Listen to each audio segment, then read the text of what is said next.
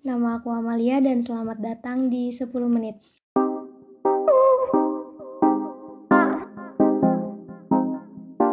Episode kedua ngobrol bareng kali ini tentang new normal terutama di Indonesia. Oke, acara ini aku mengundang Pak Haryadi. Beliau merupakan dosen sosiologi fisik unsut. Oke, uh, selamat siang. Terima kasih sebelumnya Pak Haryadi sudah meluangkan waktunya untuk ngobrol tentang new normal. Langsung aja ya Pak. Uh, kita mulai ngobrol tentang fenomena pandemi yang sedang terjadi dan dirasakan oleh seluruh negara, bahkan berdampak ke semua orang tanpa kecuali. Di Indonesia juga.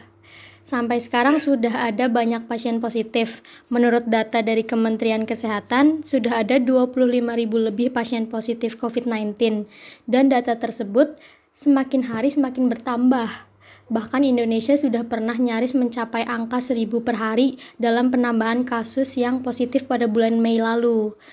Nah, dengan kondisi seperti itu, justru saat ini malah uh, pemerintah merancang yang disebut dengan new normal. Padahal banyak yang beropini bahwa rancangan atau penerapan new normal di Indonesia saat ini dianggap terlalu terburu-buru, mengingat data pasien positif yang terus meningkat perharinya. Nah, menurut saya nih Pak, new normal itu kan sama aja dengan membiarkan masyarakat untuk melakukan kegiatan normal, bagaikan tidak ada pandemi yang membahayakan. Kenapa sih kok pemerintah terlalu terburu-buru gitu kesannya untuk menerapkan new normal di Indonesia? Gimana tanggapan Pak Haryadi? Uh, baik, ya uh, sebelumnya terima kasih uh, diberikan apa uh, kesempatan untuk berbagi sedikit uh, pengetahuan tentang masalah pandemi ini. Uh, yang pertama hmm, terkait dengan new normal ini, memang uh, apa yang disebut sebagai uh, new normal ini uh, kalau menurut saya uh, sebetulnya tidak lain dari uh, mendorong ke arah apa yang disebut sebagai herd immunity ya uh, karena um, masyarakat dibiarkan uh, untuk uh, kembali beraktivitas ya kembali masuk sekolah kembali bekerja di kantor kembali uh, berbelanja di Eh, tempat-tempat perbelanjaan dan melakukan kegiatan-kegiatan lainnya. Meskipun uh, ada protokol yang harus diterapkan ya, uh, apa jaga jarak fisik, kemudian juga menggunakan masker gitu ya, kemudian apa setelah uh, di perkegiatan di luar ketika masuk rumah harus cuci tangan, apa harus cuci tangan dengan sabun dan air yang mengalir. Tetapi uh, ini sulit untuk sangat sulit untuk diterapkan karena bahkan pada saat uh, tidak uh, pada saat diterapkannya PSBB di banyak daerah ya atau pada saat uh, situasi memang masih diperketat itu pun uh, banyak masyarakat yang tidak mematuhi anjuran ini gitu ya kita melihat di kota Purwokerto saja, uh, saja ya uh, apa ketika kemarin-kemarin itu juga masyarakat berduyun-duyun memenuhi tempat-tempat perbelanjaan kemudian uh, masyarakat juga masih berkumpul-kumpul dan seterusnya. Apalagi ketika ini dilonggarkan, ketika ini mengalami relaksasi tentunya uh, semakin tidak ditaati protokol kesehatan ini. Nah, uh, sehingga menurut saya ini seperti ya ya herd immunity yang membiarkan tadi uh, herd immunity, itu uh, logikanya dasarnya kan survival of the fittest gitu ya. Siapa yang apa siapa yang kuat dia yang menang ya. Siapa yang paling sehat dia yang selamat. Nah, seperti itu. Dan ini sebuah bentuk ya, uh, terbentuk uh, tidak bertanggung jawabnya negara gitu. Negara membiarkan hal seperti ini ya. Jadi uh, negara sudah merasa ini oh kami sudah mengeluarkan protokol kesehatan. Nah sekarang rakyat terserah mau patuh atau tidak. Nah itu jadi terserah yang mau patuh protokol ikut protokol selamat. Kalau nggak patuh protokol ya tidak selamat. Nah ini jelas pembiaran yang mengarah pada herd immunity tadi. Nah mengapa bisa seperti itu? Eh, kalau eh, dugaan saya itu karena meskipun tidak dikatakan oleh negara oleh disampaikan pemerintah eh, pemerintah tidak mampu atau tidak mau sebetulnya menguturkan eh, banyak anggaran untuk menopang kebutuhan rakyat yang terkena langsung akibat pandemi ini. Eh, ada berapa ya belum info, informasi yang tidak resmi sih mengatakan pemerintah sudah sangat kesusahan untuk membantu rakyat yang tidak ada dana padahal kita uh, dengar beberapa saat yang lalu itu dalam tahun ini saja pemerintah mengucurkan 1.424 triliun untuk 89 proyek baru yang, yang tidak ada kaitan dengan pandemi. Nah, di sini sebetulnya menurut bayangan saya uh, bisa saja sebetulnya uh, uang yang segitu banyaknya itu digunakan untuk menopang hidup rakyat selama beberapa saat yang lalu ya seperti dilakukan oleh uh, pemerintah Jerman ya yang mereka itu memberikan voucher untuk kehidupan sehari-hari bagi masyarakat yang uh, penghasilannya tidak tetap ya. Ya mereka yang apa jadi uh, pedagang kecil mereka yang uh, jualan. Nah itu diterima oleh rakyat Jerman. Dan sebentar kalau di Prancis kalau tidak salah mm, pemerintah Prancis itu menanggung 80% gaji uh, buruh ya gaji buruh. Jadi sisanya ditanggung oleh perusahaan. Nah jadi buruh uh, tidak masuk kerja ya tapi tetap mendapat gaji. Nah 20% itu dari perusahaan 80% dari uh, negara. Nah seharusnya itu yang dilakukan oleh uh, pemerintah. Jadi pemerintah mestinya memberikan uh, bantuan uh, kepada mereka yang bekerja di sektor tadi pabrik-pabrik dan mereka yang menjadi menjadi sektor informal dan seterusnya gitu. Bukan malah mengalokasikan uang sebanyak itu untuk uh, uh, puluhan proyek baru yang tidak ada kaitannya dengan pandemi dan saya kira uh, itu bisa masih ada banyak alternatif lain ya yang juga bisa untuk menambah itu misalnya dengan menggunakan perpu pemerintah bisa saja mewajibkan warga negara yang kekayaannya paling tidak satu miliar untuk menyerahkannya kepada sekian persen kepada negara. Nah, negara tadi akan mengalokasikan untuk membantu rakyat. Itu yang seharusnya dilakukan. Jadi mm, entah pemerintah memang tidak memang tidak mampu atau tidak mau, eh, jelas mereka ingin melepaskan dari tanggung jawabnya untuk menghidupi rakyat sehingga kemudian ya eh, layanan apa yang disebut sebagai uh, new normal ini ya menurut saya ya sebetulnya merupakan sebuah kekeliruan karena tadi betul dikatakan oleh Amal eh, negara lain menerapkan eh, pelonggaran ya setelah eh, angkanya tidak ada lagi ya eh, seperti Selandia Baru Selandia Baru itu eh, dalam waktu seminggu ini sudah tidak ada kasus baru. Tetapi pelonggaran relaksasi masih lama penerapannya masih 22 Juni ya.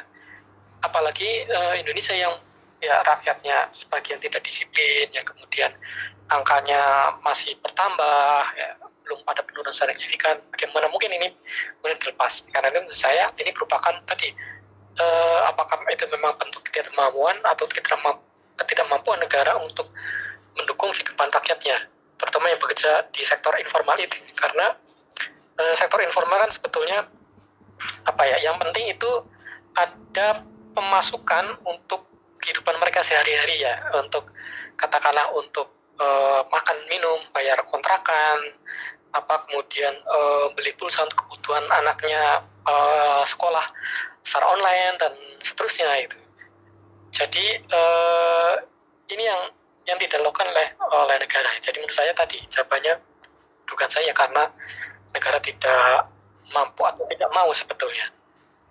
Baik pak. Ya. Uh, baik. Saya sepakat Pak dengan pernyataan Pak Haryadi ketika terdapat perbedaan penerapan kebijakan pemerintah antara negara Indonesia dengan negara lainnya gitu. Nah, sekarang kan yang saya lihat ini kemarin ramai berita tentang pembukaan penerbangan. Cuma uh, untuk yang penerbangan ini ada syaratnya membawa surat keterangan hasil PCR. Sedangkan untuk tes tersebut, satu orangnya saja membutuhkan biaya mencapai 2 juta lebih. Lalu dengan begitu apakah new normal sebenarnya hanya untuk melayani dunia ekonomi atau bisnis, Pak? Ya, kalau menurut saya seperti itu memang. Jadi uh, fakta, jadi begini, jadi memang yang namanya pandemi ini menimpa siapa saja. Ya, uh, tidak ada kelas sosial mana pun yang akan kebal dari pandemi ini. Ya. Tidak rakyat kecil, tidak usaha, tidak politisi semuanya pasti bisa terkena pandemi ini. Hanya saja memang eh, bagaimana cara merespon pandemi ini berbeda tiap kelas ya. Jadi kelas menengah ke atas bisa saja mereka bekerja dari rumah, mereka beraktivitas dari rumah tanpa kehilangan penghasilan. Ya. Sedangkan mereka yang pendapatannya menengah ke bawah tidak bisa ya. Banyak di antara mereka yang memang harus uh, keluar rumah untuk untuk mendapatkan penghasilan kalau tidak mereka tidak akan mendapatkan penghasilan itu jadi uh, kelihatannya memang uh, ketika kemudian pelonggaran ini diterapkan uh, maka memang yang uh, yang lebih banyak diuntungkan memang uh, kelas menengah ke atas karena akan mereka akan semakin leluasa menjalankan kegiatannya ya. Yang dari rumah pun sudah sebenarnya bisa tapi kemudian mereka sekarang diberikan kelonggaran untuk di luar rumah. Dan uh, fakta bahwa tadi betul uh, PCR ini memang mahal jadi uh, ketika itu yang meminta PCR itu adalah individu maka ini memang uh, suatu hal yang menjadi uh, persoalan mengapa uh, kemudian uh, meskipun pandemi ini um, tidak mengenal siapa dia tetapi uh, bagaimana cara merespon pandemi ini uh, berbeda. Uh, tiap kelas kalau rakyat tidak punya uang untuk PCR ya sudah dia uh, pasrah saja ya ke keluar rumah bekerja di luar itu untuk apa uh, karena mau tidak mau harus mendapatkan penghasilan. Dan uh, sebetulnya yang paling banyak terhantam oleh oleh pandemi ini sebetulnya dari segi sektor bisnis ya itu sebenarnya kan bisnis menengah ke atas ya.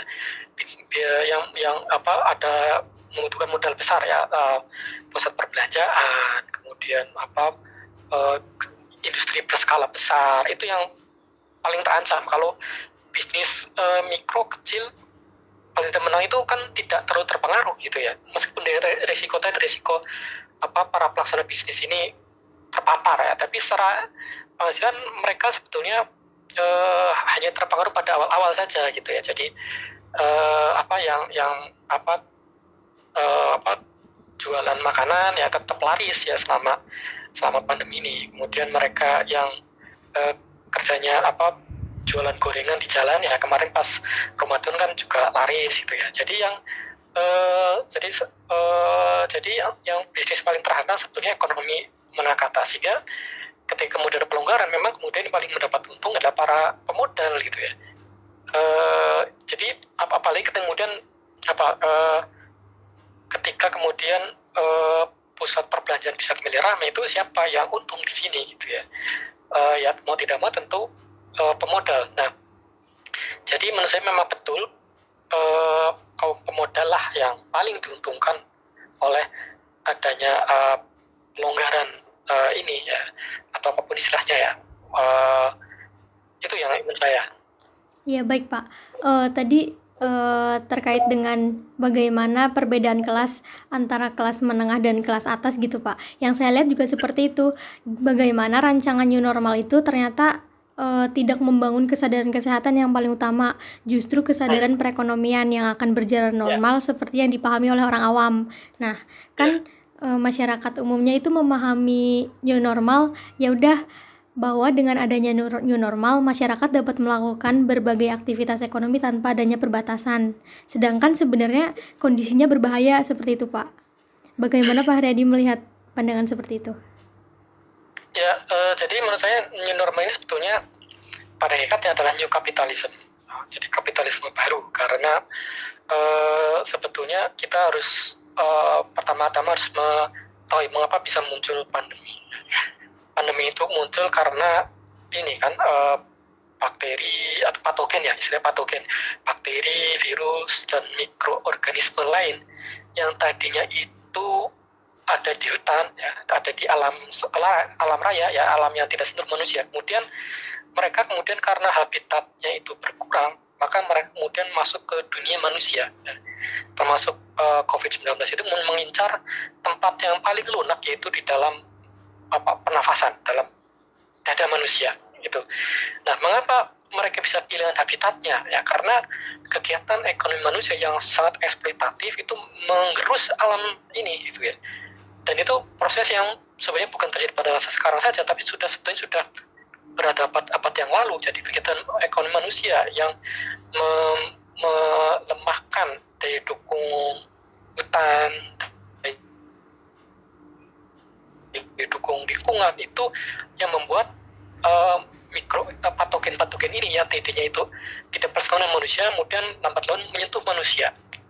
Dan ini proses yang selama berabad-abad dan mengapa manusia melakukan itu? Karena tadi ada sistem ekonomi yang mendorong orang melakukan itu yaitu sistem ekonomi kapitalis.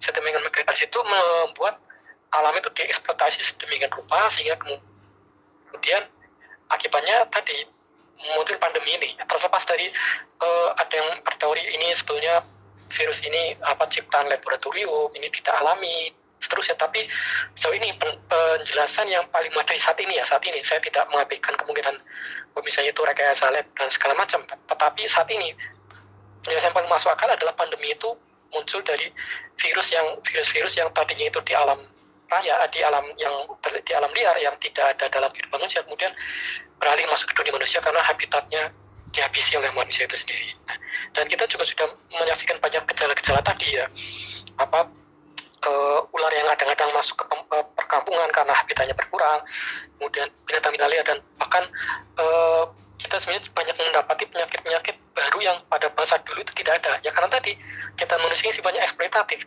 Jadi ketika tatanan baru yang disebut sebagai new normal ini tidak mempertimbangkan tadi, tidak bertujuan untuk merancang ulang sistem ekonomi, sistem produksi manusia, maka itu sama saja dengan memberi kesempatan kapitalisme merevitalisasi dirinya sendiri.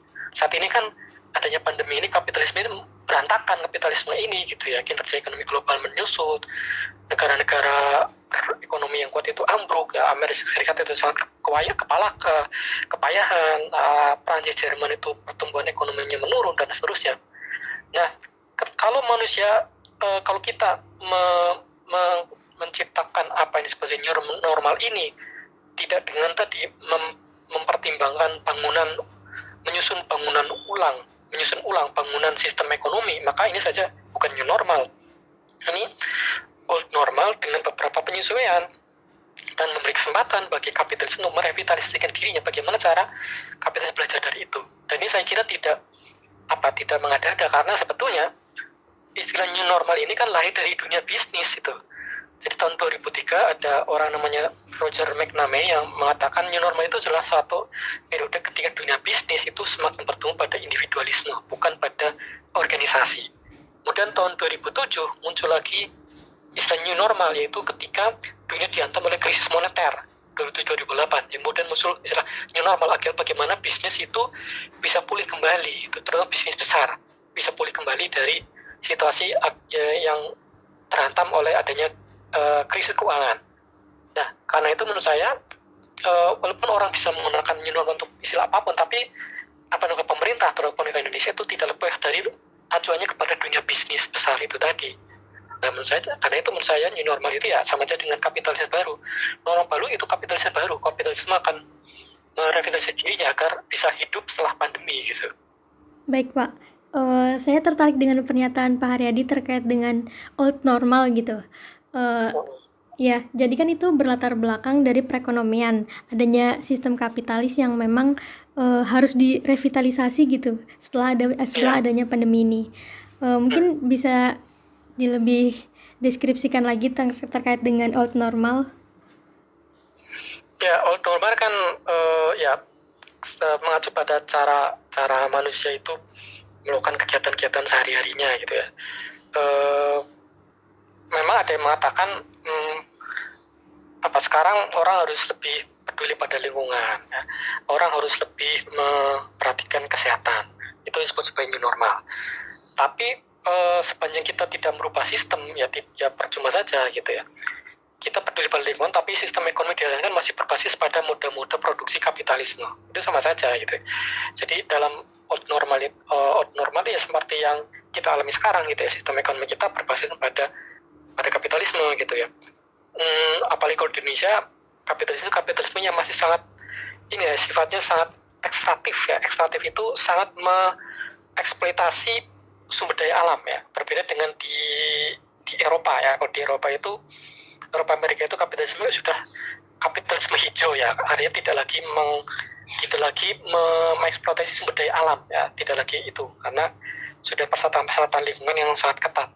Tapi sebetulnya cara berpikirnya sebenarnya masih sama. Kalau masih bisa dieksploitasi kenapa tidak mungkin Eropa Amerika tidak lagi menjalankan kapitalisme yang ekstraktif ya ekstraktif karena sudah habis sumber dayanya untuk dieksploitasi gitu mungkin sehingga kemudian e, terbukti ini eh, perusahaan-perusahaan yang mem membeli kayu-kayu yang ditebang secara ilegal maupun legal di Indonesia itu perusahaan-perusahaan Eropa gitu ya. Artinya, jadi ini masih sebenarnya pola pikirnya masih belum belum belum berubah ya kapitalisme yang mengeksploitasi alam. Nah, karena dalam sistem kapitalisme itu kan eh, apa ya apa pun bisa dimanfaatkan untuk akumulasi modal. Jadi kunci dari kapitalisme itu kan eh, apa ya cara berproduksi, cara berusaha yang menumpukan diri pada uh, akumulasi modal, penumpukan modal. Jadi uh, orang membuka mall, ya, orang buka pusat perbelanjaan, orang membuka pabrik itu bukan untuk subsisten, subsisten itu untuk kebutuhan sehari-hari ya. Jadi orang bikin pabrik bukan untuk me, apa, bukan untuk keluarganya bisa makan, bukan agar dia itu bisa membeli uh, apa pangan apa sandang, bukan agar dia itu bisa menyekolahkan anak. Bukan tapi untuk akumulasi modal. Berbeda dengan bisnis skala kecil mikro yang subsisten gitu ya. jadi eh, apa eh, Yumar ya Yumar yang jualan di kampus itu kan yeah. tidak berpikir nah akumulasi modal gitu ya ya kalau boleh ada akumulasi modal ya paling untuk diputar agar dia bisa jualan lagi di esok keesokan harinya kan bukan untuk akumulasi modal sebagaimana halnya di dalam perspektif kapitalisme nah jadi bedanya itu antara bisnis besar dan bisnis kecil itu ada akumulasi modal. Nah, dalam uh, konteks akumulasi modal, maka kemudian apa pun bisa dilakukan, apa pun harus dilakukan agar modalnya bertambah, termasuk dengan mengeksploitasi alam, dengan mengeksploitasi manusia itu sendiri juga. Nah, itu cara berproduksi kapitalis seperti itu. Sehingga kemudian uh, ketika diterapkan, maka kemudian ya uh, saya tidak menyebut alam ya, karena manusia itu ya bagian dari alam faktor-faktor non manusia ya manusia itu hewan tumbuhan uh, pohon hutan itu non manusia itu kemudian terganggu kelestariannya jadi ibaratnya sekarang itu uh, ini merupakan pembalasan alam kepada manusia ketika manusia sudah menggeroti alam selama selama waktu yang berabad-abad. Jadi uh, ini uh, terjadi ya saya kira sudah berabad-abad ya. Bukan cuma kemarin-kemarin saja proses manusia merusak alam itu gitu ya. Dari zaman sebelum kolonialisme, semasa kolonialisme sampai dengan setelah kolonialisme, sistem produksi manusia itu kapitalisme. Dan kalau ini tidak dipertimbangkan, maka kemudian ya tadi maka ya kita ya apa bisnis as usual ya. Jadi old normal kita akan mengalami old normal. Dan kalau kita melakukan old normal maka ya siap-siap saja uh, apa pandemi-pandemi berikutnya sudah menanti gitu ya. Eh, virus-virus uh, berikutnya yang mungkin lebih ganas akan datang ke manusia kalau kita tidak berubah cara produksi kita. Terutama terutama uh, kapitalisme yang berbasis ekstraktif ya. Kalau di barat kan sudah lagi tidak lagi ekstraktif ya tapi sudah lebih peduli pada lingkungan. Nah, kalau di Indonesia sangat tidak peduli lingkungan. Jadi itu yang akan kita alami. Jadi semakin lama nanti nanti uh, jangan-jangan virus berikutnya muncul di Indonesia gitu. Bukan lagi dari Cina atau atau negara lain tapi dari Indonesia. Karena tadi cara kerja kita yang masih sangat berbasis pada kapitalisme terutama yang menggunakan model produksi yang ekstraktif sifatnya begitu Ya Pak, baik terima kasih penjelasannya. Jadi eh, yang menarik ini ada istilah old normal versus new normal seperti itu ya Pak? Hmm. Ya, eh, di Indonesia sendiri kondisinya memang masyarakat ini justru cenderung tidak khawatir dan justru masyarakat di sekitar saya pun seperti itu Pak kayak e, meremehkan istilah PSBB seperti itu. Itu yang memang memperlambat e, penurunan angka kasus positif yeah. COVID-19 nah e, menyinggung sedikit nih Pak terkait dengan kondisi di Banyumas Uh, setahu saya kemarin sudah ada SK Bupati Banyumas nomor 360 garis miring 568 tahun 2020 yang di dalamnya itu terdapat poin yang menyatakan bahwa di wilayah Banyumas terdapat perpanjangan status tanggap darurat bencana non alam COVID-19 dari 29 Mei sampai 30 Juni. Nah, uh, dengan adanya perpanjangan PSBB itu kan otomatis perekonomian di Banyumas juga terpengaruh nih, Pak. Nah, Um, ya, jadi uh, sedangkan di wilayah lain ada yang sudah siap untuk menerapkan new normal, salah satunya itu di Yogyakarta setahu saya. Bagaimana Pak uh, terkait hal tersebut. Apakah memang new normal itu menimbulkan pro kontra antar pemerintah daerah? Kan ini juga mencakup perekonomian masyarakat di dalam daerah tersebut gitu.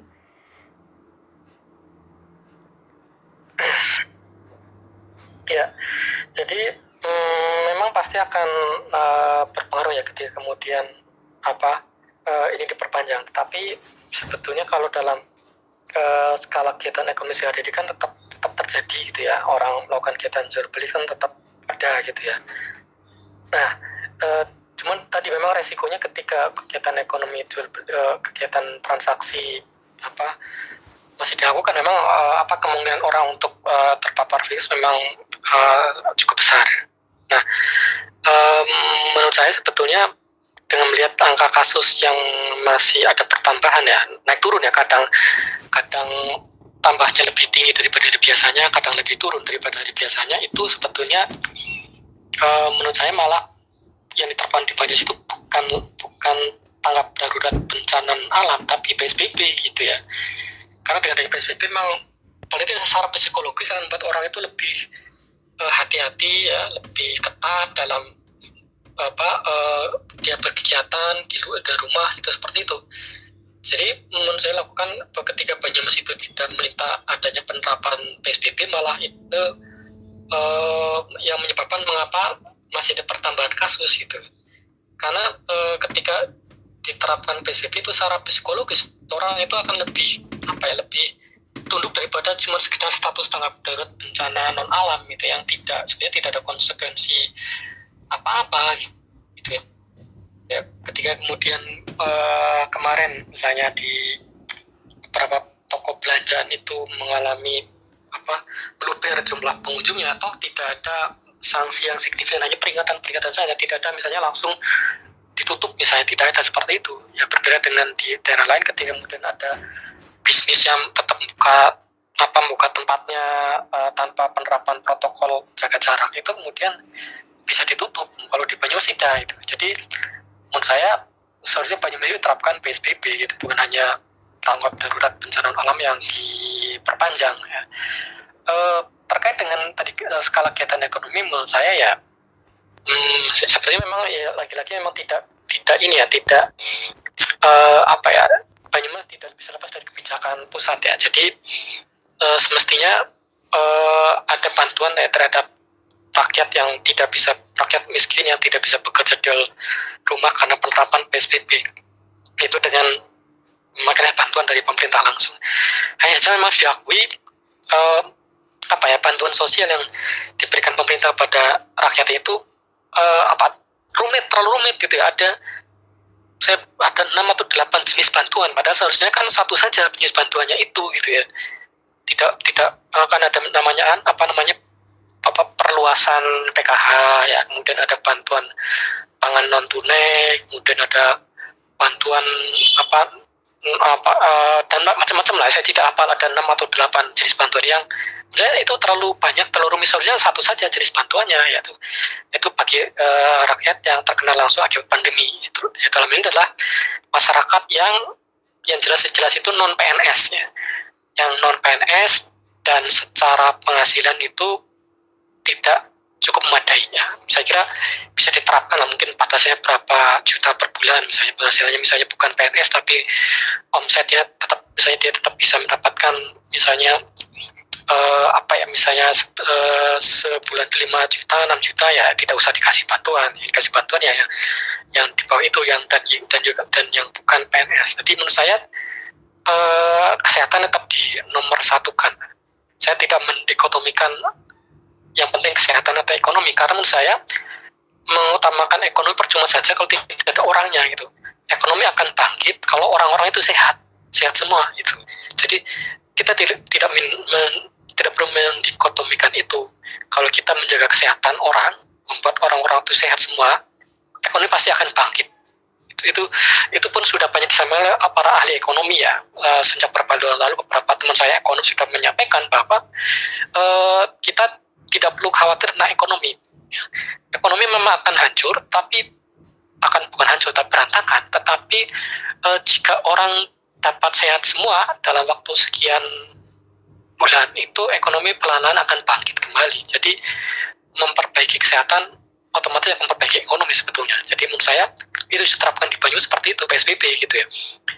Dan juga hmm, kalau saya baca itu di koran setempat itu eh, Pemda masih menganggarkan anggaran uh, uang untuk program-program proyek-proyek infrastruktur yang tidak terkait dengan pandemi. Misalnya saya baca untuk apa pe, perluasan jalan tembus Gerilya ke Sudirman, jalan Gerilya ke jalan, ke jalan Sudirman, kemudian untuk apa per, pembangunan uh, perbaikan di underpass dan macam-macam. Menurut saya ini sebenarnya dihentikan saja semuanya, alokasikan semuanya untuk membantu rakyat yang tidak terjangkau oleh bantuan pemerintah itu seharusnya dilakukan oleh pemerintah Kabupaten Banyumas bukan malah tetap kalau berpikir pemerintah Banyumas masih tetap itu tadi bisnis as usual jadi mungkin karena tidak ada PSBB jadi seperti itu. Mungkin kalau ada PSBB saya kira akan lain ya. Di daerah-daerah menerapkan PSBB seperti di Jakarta itu uh, tidak lagi tidak ada lagi anggaran untuk infrastruktur ya. Semuanya di, digunakan untuk membantu rakyat yang terkena akibat dari pandemi ini. Itu. Baik pak. Tadi uh, pak Haryadi menyatakan bahwa uh, bantuan terkait yang dengan terkait dengan bantuan ya bantuan itu ada beberapa jenis dan memang seharusnya bantuan itu uh, diberikan untuk orang yang memang benar-benar berdampak sedangkan ada argumen lain yang menyatakan bahwa uh, semua orang, semua masyarakat itu berdampak, tidak mengenal pekerjaan, tidak mengenal latar belakang seperti itu, Pak. Apakah sasaran bantuan dari pemerintah sebenarnya sudah pas atau memang perlu dievaluasi? Hmm, kalau dari uh, sasaran bantuannya, hmm, kalau secara konseptual mungkin sudah tepat ya. Rakyat yang terkena dampak pandemi, terutama masyarakat berpenghasilan menengah ke bawah dan yang uh, tidak punya penghasilan tetap. Tapi mekanisme penyalurannya, pendistribusiannya itu yang tidak tepat, gitu ya. Uh, karena terlalu banyaknya jenis bantuan ya, kemudian kadang-kadang orang menjadi bingung ya. Di lingkungan sekitar saya saja ada beberapa orang yang ya, secara konseptual mestinya dia menerima bantuan, tapi tidak gitu. Nah, yang tadi saya tidak tahu siapa yang sebetulnya bertugas untuk menyusun data penerima bantuan. Seharusnya kita melibatkan RT RW ya, tapi saya sendiri sebagai ya pengurus RT juga uh, melihat bahwa RT atau RW itu tidak dilibatkan sama sekali dalam penyusunan bantuan ini gitu. Ya. Jadi semuanya tergantung pada uh, orang yang mendata tadi yang saya tidak tahu siapa gitu. Um, saya dengar kata, katanya di setiap kecamatan itu ada yang namanya istilahnya itu apa ya, tenaga pendamping masalah kesejahteraan sosial. Tapi apakah dia juga ikut mendata orang-orang yang layak menerima bantuan pandemi itu tidak saya, saya kurang tahu. Karena uh, konon uh, tenaga pendamping ini ditunjuk langsung oleh Kementerian Sosial di Jakarta. Jadi bisa jadi mereka tidak tahu tahu tentang situasi di wilayahnya masing-masing. Padahal ya menurut saya kalau mau akurat ya harus dilibatkan pengurus RT RW gitu ya. Karena mereka yang tahu siapa yang sebetulnya menerima bantuan dan uh, memang ada ini saya kira memang ada ininya ya ada uh, kemungkinan moral habsatnya ya karena bisa saja mereka kemudian uh, bisa saja ada orang yang sebetulnya cukup berpenghasilan tetapi dia mendapat keuntungan sehingga kemudian dia membujuk misalnya pengurus RT RW agar dia dimasukkan daftar yang menerima bantuan tapi kan ini bisa diverifikasi gitu ya diverifikasi di tingkat kelurahan kecamatan ya kemudian uh, dia dinyatakan tidak layak menerima bantuan. Jadi menurut saya barangkali sudah tepat ya uh, secara konseptual ya siapa-siapa yang menerima bantuan, tetapi cara pendistribusiannya yang tidak tepat karena terlalu banyak jenis bantuan dan uh, siapa yang mendata juga tidak jelas dan bagaimana dia mendata orang-orang yang sebetulnya layak menerima bantuan itu tidak, tidak ada kejelasan sampai dengan sekarang gitu ya. Baik Pak, uh, jadi dari pandangan saya juga uh, setahu saya tuh dari pemerintah ternyata sudah memiliki data untuk sasaran bantuan. Nah, RT sebenarnya juga berperan, hanya saja ternyata peran RT ini hanya sebatas uh, RT gitu. Jadi walaupun penyampaian dari RT nama-nama ini yang harus mendapatkan bantuan, ternyata nama-nama lain yang turun kayak gitu Pak dari pemerintah daerah. Nah, um, terkait dengan new normal nih Pak, saya ada pertanyaan terakhir yang pengen saya tahu. Uh, sebenarnya perbedaan penerapan new normal di Indonesia dengan di luar negeri itu seperti apa sih Pak? Kan di Indonesia ini uh, banyak yang menyanggah gitu walaupun di walaupun kebijakan tersebut diterapkan oleh pemerintah tapi ternyata lembaga lembaga-lembaga seperti DPR pun banyak yang menentang. Oke, okay, uh, uh, sebelumnya tadi terkait dengan tadi uh, dilipatan tidak dilipatin RT ternyata memang kasusnya berbeda-beda ya. Kalau di di sini di Banyumas itu terutama di kota ya di kelurahan-kelurahan kota yang saya tahu itu memang tidak dilibatkan.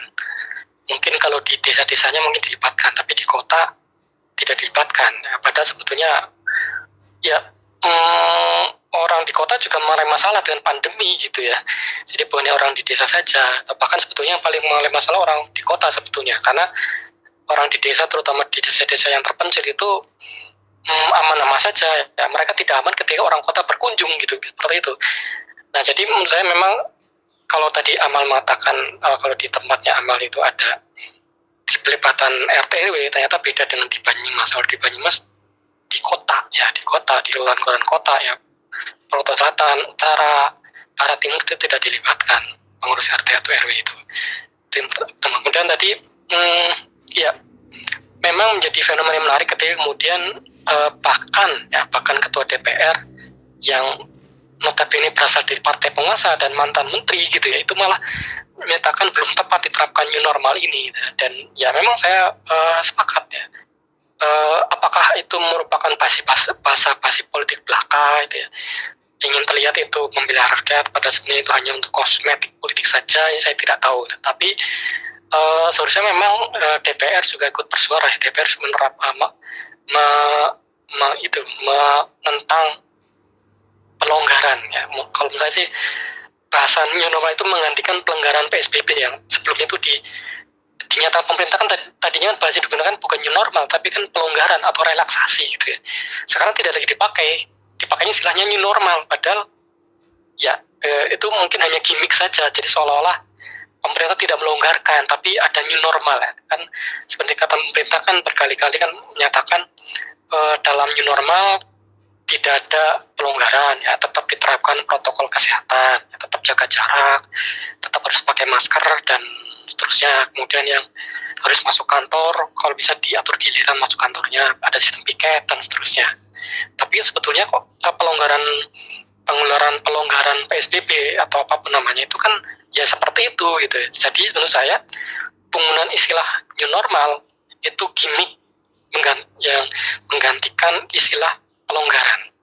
Dan ini membuat masyarakat kemudian terlena ya, karena mas, pemerintah tidak lagi menggunakan istilah PSBB bahkan mengatakan new normal berarti ya seperti kegiatan ber, berbiasa. Jadi saya kira sangat tepat ya sangat wajar kalau DPR menolak penerapan pelonggaran ini. Saya tidak mau menyebut new normal karena ya saya masih old normal.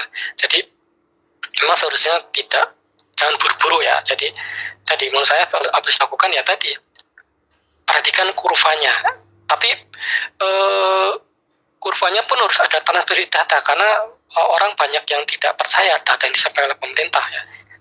Yang pertama mungkin data yang disampaikan tidak menunjukkan kenyataan sehari-harinya. Kemudian yang kedua bahwa eh, data segitu itu itu karena mm, belum dilakukan pengujian secara massal gitu. kalau ada pengujian secara massal saya kira angkanya akan jauh lebih tinggi daripada yang sekarang jadi orang akan terlena ya. jadi di satu sisi uh, memang angkanya tidak sesuai kenyataan kemudian di sisi lain itu belum ada pengujian secara massal sehingga tidak akurat mencerminkan kenyataan seharinya dan kalau seperti ini maka bagaimana bisa kita menerapkan pelonggaran tadi gitu ya dan menurut saya memang harus ditunda pelonggaran PSBB ini mungkin uh, apa ya sampai apa sampai beberapa bulan ke depan saya kira masih tetap harus ketat jangan ada pelonggaran itu. Bahkan daerah-daerah yang yang belum menerapkan PSBB harusnya diterapkan PSBB memang kalau uh, ada yang mengatakan sebetulnya paling efektif itu ya karantina tapi karantina itu cuma efektif ketika uh, pada masa-masa awal pandemi agar tidak menyebar ke daerah. Sekarang kan sudah terlanjur ya menyebar ke mana-mana sehingga namanya karantina itu susah untuk diterapkan. Jadi hmm, paling tidak saya kira sebenarnya PSBB sudah baik ya sudah baik tetapi eh, PSBB ini diperketat mungkin tidak sampai ke karantina tapi PSBB ini diperketat dan itu diterapkan di banyak daerah terutama daerah-daerah yang masih ada lonjakan lonjakan kasus itu mungkin kalau daerah-daerah yang apa sudah ada penurunan lonjakan kasus secara signifikan baru mungkin bisa direncanakan. Ini kan menurut saya ini satu hal yang apa ya sangat uh, apa ya, sangat tidak benar bahkan merencanakan ya baru sekedar merencanakan adanya pelonggaran itu merupakan sebuah kesalahan. Karena uh, dari segi angka yang sekarang saja itu uh, masih ada kenaikan. Apalagi kalau misalnya diadakan pengujian massal itu pasti kenaikannya lebih tinggi lagi gitu. jadi sangat ya sangat tepat untuk menunda adanya pelonggaran ini sampai beberapa bulan ke depan. Dan bagaimana kemudian nasib rakyat yang tidak bisa bekerja di luar rumah? Nah tadi kembali lagi tadi alihkan alokasi 1424 triliun itu. Dan juga tadi termasuk alihkan apa eh, anggaran untuk kartu prakerja yang tidak bermanfaat sama sekali tadi itu saya kira dengan cara itu saya kira uh, bantuan diberikan pemerintah kepada rakyat akan bisa lebih maksimal daripada apa yang uh, dilakukan pada dilakukan sekarang ini. Terus uh, terkait dengan isu-isu uh, new normal yang katanya itu uh, akan diterapkannya protokol kesehatan untuk ASN sehingga untuk ASN itu mereka bisa bekerja dengan protokol kesehatan yang ada. Nah, sekali lagi nih menyinggung yang tadi, ASN yang dapat bekerja sesuai dengan protokol kesehatan tidak bisa disamakan dengan uh, masyarakat yang bekerja di luar rumah. Itu kan uh, itu kan uh, sama saja sebenarnya Indonesia belum siap untuk uh, menerapkan new normal sendiri. Dan saya juga sepakat ketika uh, sebenarnya perketat PSBB bukan uh, buru-buru untuk menerapkan new normal. Iya, iya. Memang uh, ya apa uh, bagi yang apa ASN yang bisa bekerja secara bergiliran di kantor ya mungkin sebagian mungkin di saat di saat di saat yang lain itu kerja di rumah mungkin saat yang lain lagi kejadiannya di kantor tapi dengan pembatasan jumlah orang yang masuk kantor memang ya mereka yang ya tidak terpengaruh gitu ya dengan dengan adanya tidak terlalu pengaruh adanya pandemi gitu ya. Jadi hmm, menurut saya hmm, memang hanya rakyat yang tidak memiliki penghasilan tetap yang paling terkena dengan adanya pelonggaran ini dan saya kira uh, sama sekali belum saatnya bahkan sekedar merencanakan pelonggaran itu sama sekali belum saatnya saya. Mungkin uh, tadi pertanyaan-pertanyaan dari saya itu sih Pak terkait dengan new normal dan mungkin dari Pak Haryadi ada informasi lain terkait dengan bagaimana kondisi di Indonesia dari bidang ekonomi, kesehatan, politik. Ya, uh, jadi kelihatannya ini ya ada suatu hal yang menarik untuk diamati ya. Di satu sisi ketika dikatakan ada mau diterapkan pelonggaran, bukan uh, ya, aparat militer itu semakin dilibatkan untuk mendisiplin masyarakat. Ya, jadi ini kemudian akhirnya kemudian saya berpikir, jadi memang ya sangat sesuai dengan ini situasi sebelumnya. Jadi ada kaitan erat antara militerisme dengan bisnis besar ya. Jadi eh, di mana adanya militer digunakan untuk me melindungi kepentingan bisnis besar. Jadi uh, semakin sifatnya militer dalam penanganan pandemi itu menunjukkan adigium lama tadi militer dilibatkan untuk melindungi kepentingan bisnis besar di Indonesia gitu ya dan itu uh, suatu hal yang jangan-jangan yang disebut penyuruhan seperti itu masa harus semakin biasa melihat melihat apa aparat militer apa turun ke jalan-jalan yang mendisiplin masyarakat itu harus semakin biasa seperti itu. Nah ini ini khawatir saya nanti akan melapangkan atau bukan tapi membuka kembali masuknya militer dalam kehidupan sehari-hari masyarakat. Suatu hal yang sepertinya sudah kita tanggalkan ketika kita masuk orde reformasi ya terutama pada zaman zaman awal Habibie kemudian Gus Dur kemudian Megawati dan setelahnya militer hadir kembali ya. Nah sekarang semakin hadir kembali dengan adanya pelonggaran apa uh, pelonggaran batasan tadi dengan semakin hadir militer dalam kehidupan sehari-hari. Dan uh, selain itu uh, saya sudah mendengar bahwa uh, ada kepentingan-kepentingan bisnis baru yang bersiap-siap untuk menyambut ini pelonggaran tadi gitu ya. Uh, misalnya ada perusahaan-perusahaan asing yang ingin apa membuka jenis bisnis baru itu bisnis penyediaan alat kesehatan ya yang hmm.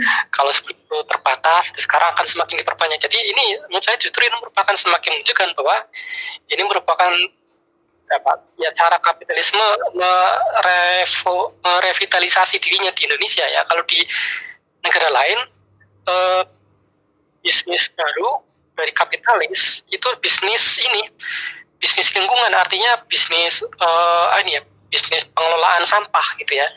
E, karena seperti di Australia di tempat saya pernah tinggal di sana itu yang mengelola sampah itu perusahaan. Perusahaan yang menang tender dari pemerintah perusahaan ini kemudian menyediakan tong sampah perusahaan ini yang apa kemudian mengangkut sampah mengolah sampah dan seterusnya lagi pemerintah secara langsung itu cara kapitalisme merevitalisasikan diri di negara-negara barat yaitu menyesuaikan standar lingkungan menyerap konsep lingkungan. Nah kalau di Indonesia jangan-jangan seperti itu yang akan muncul. Yang tadi informasi saya dengar beberapa perusahaan asing sudah siap untuk berbisnis di bidang tadi penyediaan alat kesehatan. Nah ini uh, padahal sebetulnya namanya alat kesehatan sebenarnya bisa digunakan dengan memanfaatkan sumber daya lokal ya karena perusahaan-perusahaan dalam negeri kita kan sebetulnya juga bisa memproduksi itu. Apalagi kemudian saya dengar selama masa pandemi ini itu uh, alat kesehatan banyak diimpor dari luar padahal kita bisa memproduksi sendiri gitu ya. Kalau dari luar itu sifatnya bantuan seperti dari Cina misalnya itu tidak masalah tapi ketika itu dibeli padahal kita sendiri sudah bisa produksi ini menjadi masalah gitu ya. Dan ini uh, ya dan ini saya kira menambahkan informasi uh, yang mem semakin memperkuat sinyalemen saya bahwa uh, new normal ini tidak dari new capitalism seperti itu. Baik Pak, um, saya juga sempat tertarik dengan fenomena pertama kali itu adanya COVID-19 ini banyak um, peran dari seperti aparat gitu uh, ikut serta dalam uh, penanganan dalam perbatasan ini. Itu sebenarnya fenomena yang baru pernah saya lihat, Pak. Bagaimana mereka itu lebih mengatur kegiatan masyarakat uh, dari Pak Haryadi. Silahkan untuk penutup. Ya, uh, yang jelas memang uh, kita sebagai insan akademis memang harusnya uh, apa lebih kritis lagi dalam menanggapi situasi sekarang ini. Jadi tidak tidak mm, seperti ini ya, tidak seperti menyambut dengan sukacita adanya new normal ini, tapi kita harus apa mewaspadai, mengkritisi new normal tadi karena tadi yang pertama itu new normal itu sebetulnya mengarah pada herd immunity yang sangat barbar sebetulnya. Kemudian yang kedua new normal itu tidak lain dari kapitalisme yang merevitalisasi diri, memberi kesempatan kapitalisme untuk merevitalisasi diri. Jadi eh, apa ya diskusi-diskusi lanjut tentang kritik-kritik terhadap kapitalisme dan bagaimana me, mendorong perubahan sistem kapitalis itu harus dilakukan. Tidak seperti sekarang gitu. Sekarang kan kegiatan-kegiatan diskusi dilakukan sekedar ya misalnya menyesuaikan dengan situasi gitu, bukan merubah situasi. Penyesuaian saja jadi seolah-olah ya sudah diterima saja pemerintah menyiapkan new normal kita harus mengikuti. Tidak seperti itu. Baik. yang kita lakukan justru kritik-kritik terhadap new normal tadi baik penerapannya maupun konsep new normal itu sendiri kira itu ya um, saya juga sepakat ketika memang harusnya itu masyarakat ini justru jangan uh, menyambut new normal dengan senang karena memang setelah adanya new normal yang belum siap ini kemungkinan bencana lebih besar akan terjadi gitu. Iya, iya, betul, betul. Ya, um, boleh saya tutup Pak? Ya, silakan. Ya, oke. Sekian dulu ngobrol tentang normal. Terima kasih Pak Haryadi sudah banyak memberikan informasi di sini. Saya jadi uh, lebih tahu gitu. Ada beberapa keadaan yang memang pemerintah Indonesia sedang lakukan, sedangkan masyarakat belum siap untuk menerima kebijakan itu.